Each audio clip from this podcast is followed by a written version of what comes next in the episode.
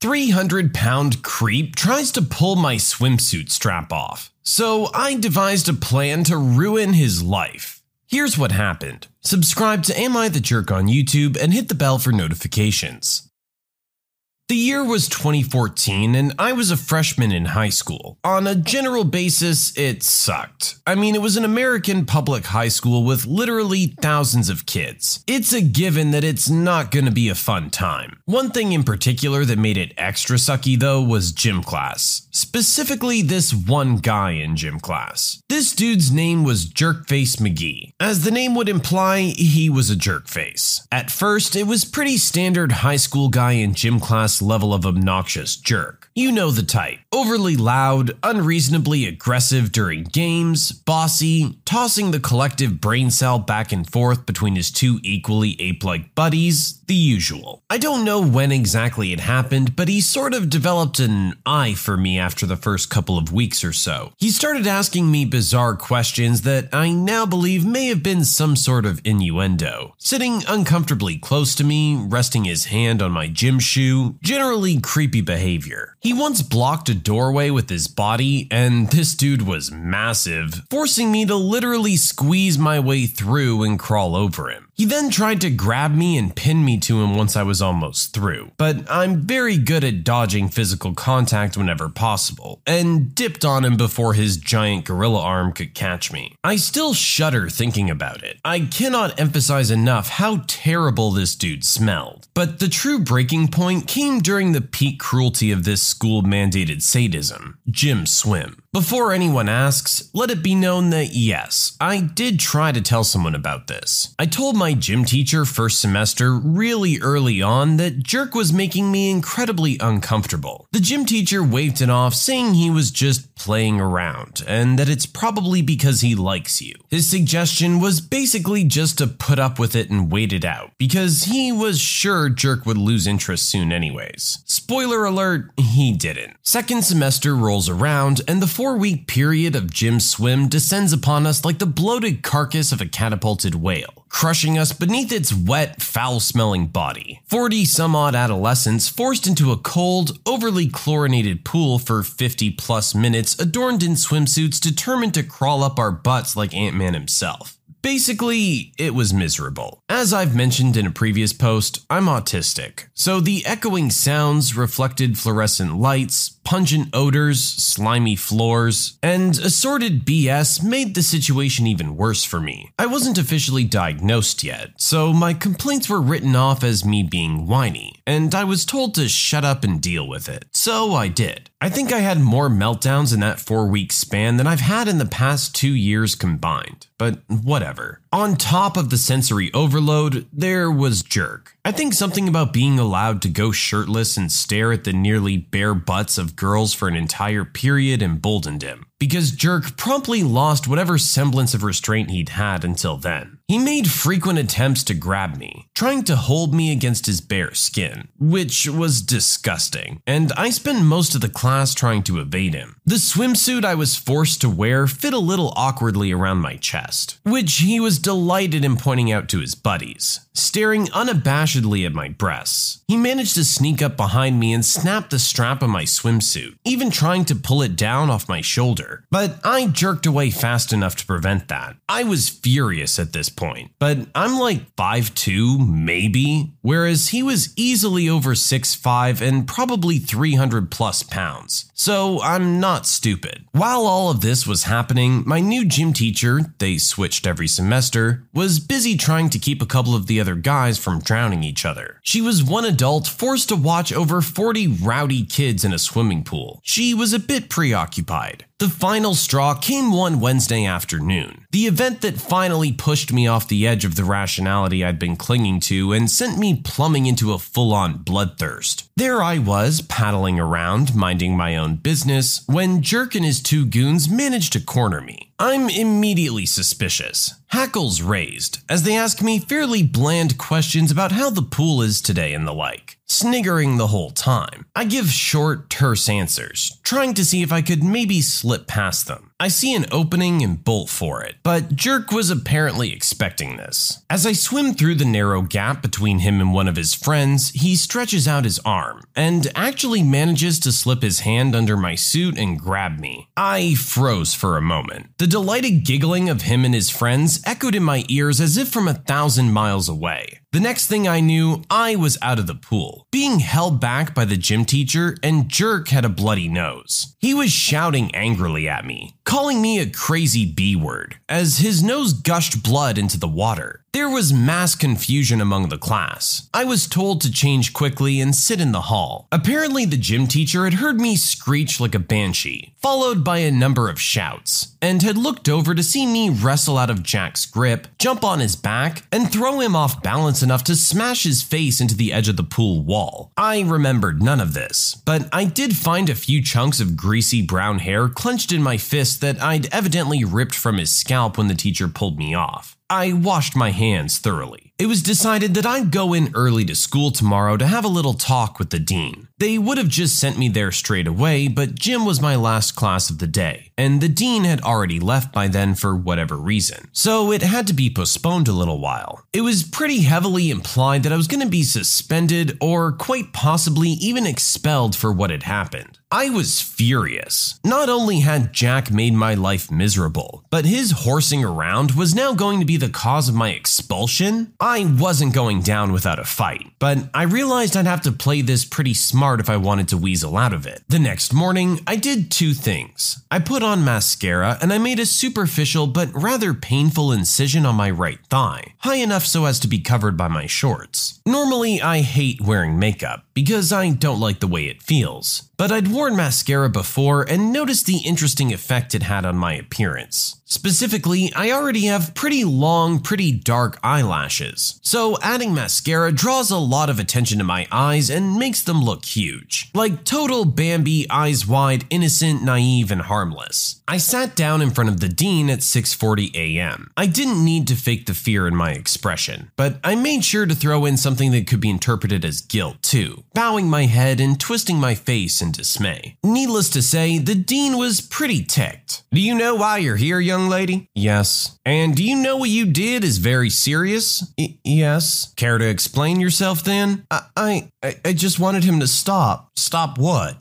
I just wanted him to stop touching me." As I said this, I reached my hand under the table where he couldn't see it and dug my finger into the cut on my leg, causing me to lurch forward as if in a sob. My other hands covered my face as my eyes watered from the pain. "Touching you?" His eyebrows were so furrowed at this point that they now looked like they were on a collision course for Mars. I spent the next several minutes divulging all the crap that had happened to me that year, digging into my injury for some tears whenever necessary, and by the end of it, the dean looked horrified. He reaffirmed that no, I shouldn't have attacked Jerk like that, but that they'd have to investigate the matter further. I basically got off with a slap on the wrist, and after multiple testimonies from other girls, Jerk got suspended for 2 weeks. I wasn't satisfied. They hadn't been able to expel him due to a lack of hard evidence, but I was out for blood. He returned to school 2 weeks later, and I was ready. One of his friends had a little brother in my bio class, a fairly chill dude named Owen, who I'd worked out a deal with. See, Jerk had been very vocal about his displeasure with me to his friends, which made its way to Owen, who, for the low, low price of bailing his dumb butt out of biology, was more than willing to share that information with me. I had a direct pipeline. Anything Jerk shared with his friends made its way directly to me via Owen, and as it turns out, this dude didn't keep a whole lot to himself. There was a lot of crap I was tempted to nail him for. For instance, I found out he was selling substances from his locker and had been cheating his way through most of his classes. However, I knew how suspicious it would look for me to report something like that so soon. I'd probably just look like I had a grudge, which I did. And I was just trying to get even, which I was. He slipped up really, really bad about a week after his return, and that was when I struck. shock. See, he hadn't been subtle about his displeasure with my retaliation, and spent most of gym class sending really ugly looks my way. The gym teacher kept us as far away from each other as possible, but he managed to track me down in a passing period one day and rant at me about how bad I'd screwed him over, and that I was a lying little B-word and yada yada yada, and that he'd make me regret it. Funny.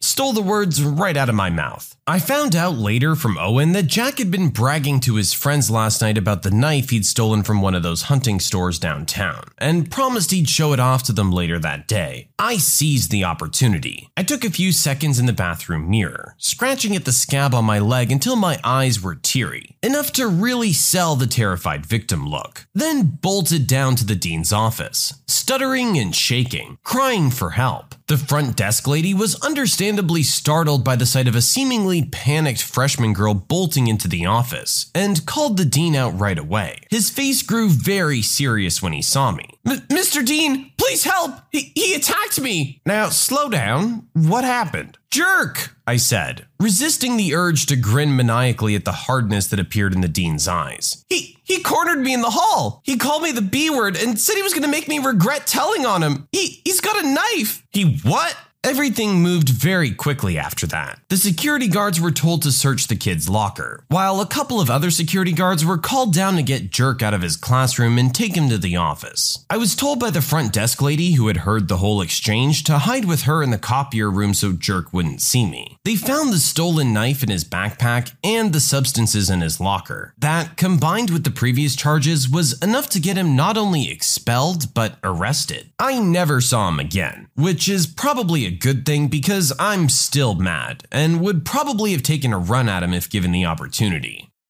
When you need mealtime inspiration, it's worth shopping Kroger, where you'll find over 30,000 mouthwatering choices that excite your inner foodie. And no matter what tasty choice you make, you'll enjoy our everyday low prices, plus extra ways to save, like digital coupons worth over $600 each week. You can also save up to $1 off per gallon at the pump with fuel points. More savings and more inspiring flavors make shopping Kroger worth it every time. Kroger, fresh for everyone. Fuel restrictions apply.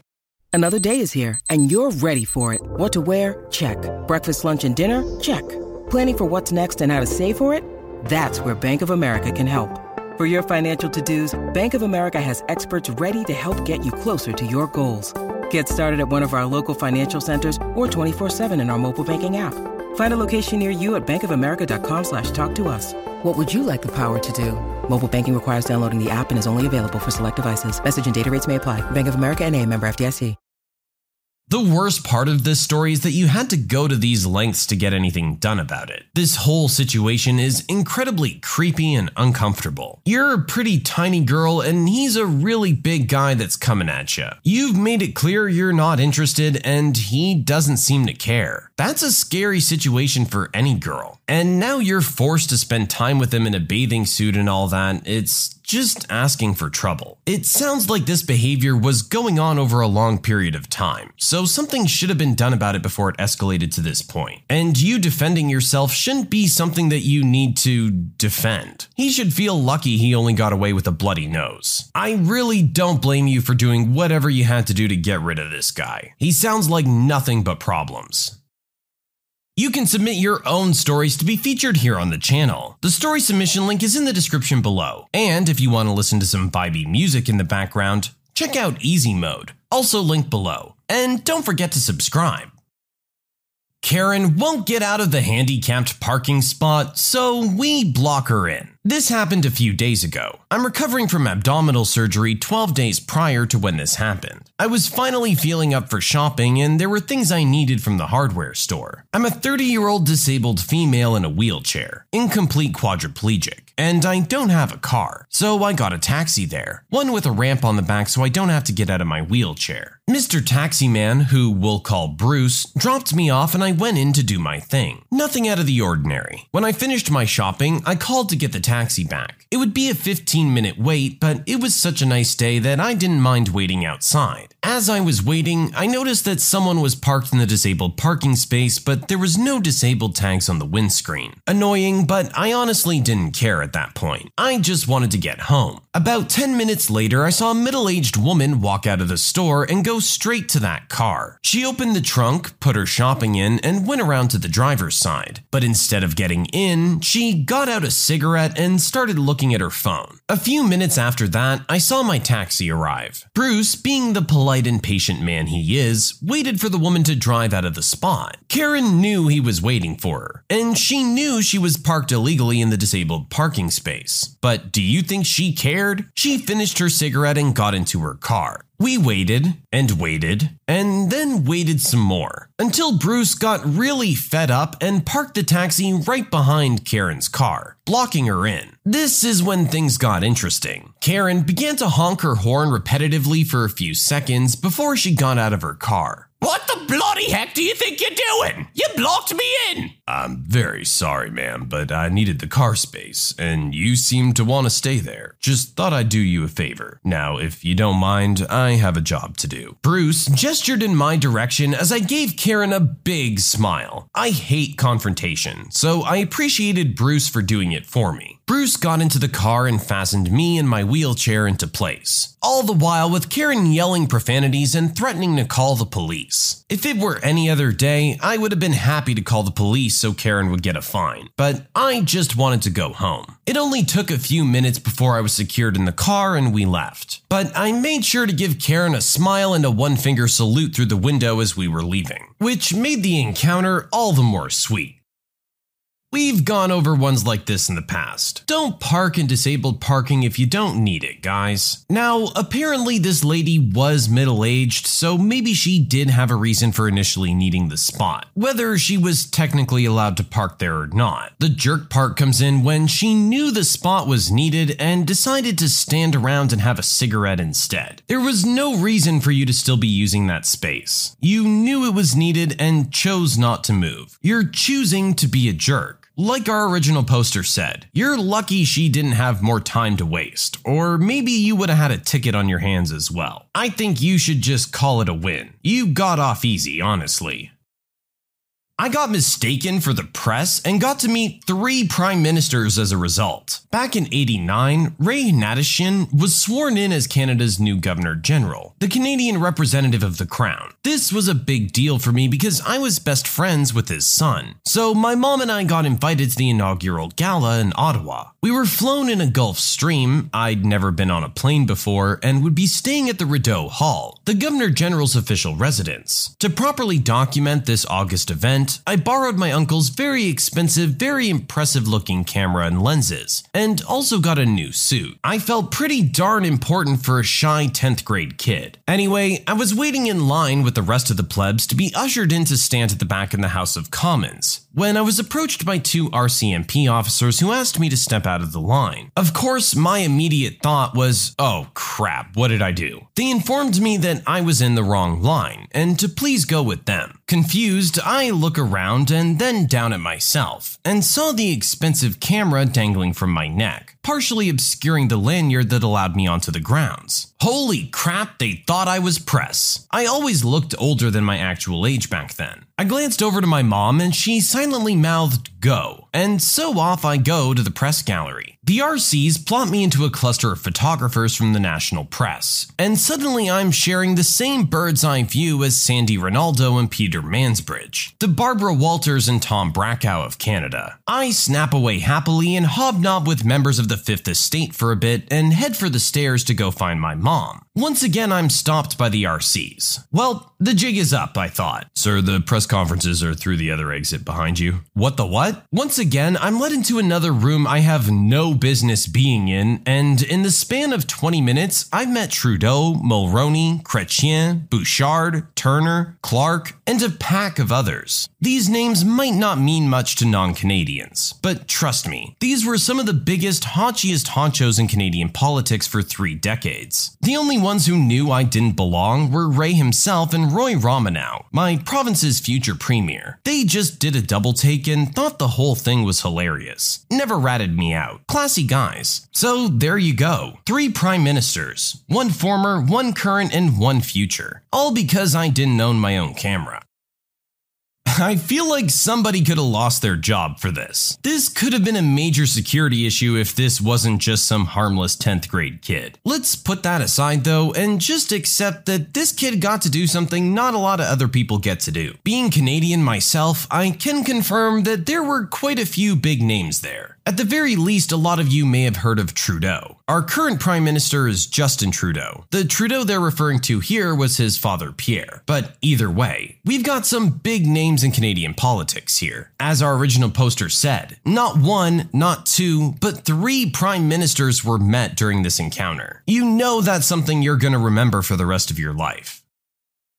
I gave beer to my 3-year-old niece. Yeah, it sounds bad, but it really was an innocent thing. I was at a cookout with my wife's family, and I just opened up a cold one. My wife's 3-year-old niece asked me what I was drinking, and I told her it was beer. She asked to taste it, so I poured like a 10th of a sip into a plastic cup, thinking it would be too bitter for her. But, well, she liked it. She wanted more, and I told her it was a grown-up drink. But it was too late. She ran around demanding to drink more beer for the entire cookout. She wouldn't eat anything, just demanded beer, and they had to put her in a timeout. Anyway, the in-laws are mad now and the wife isn't happy. So, am I the jerk?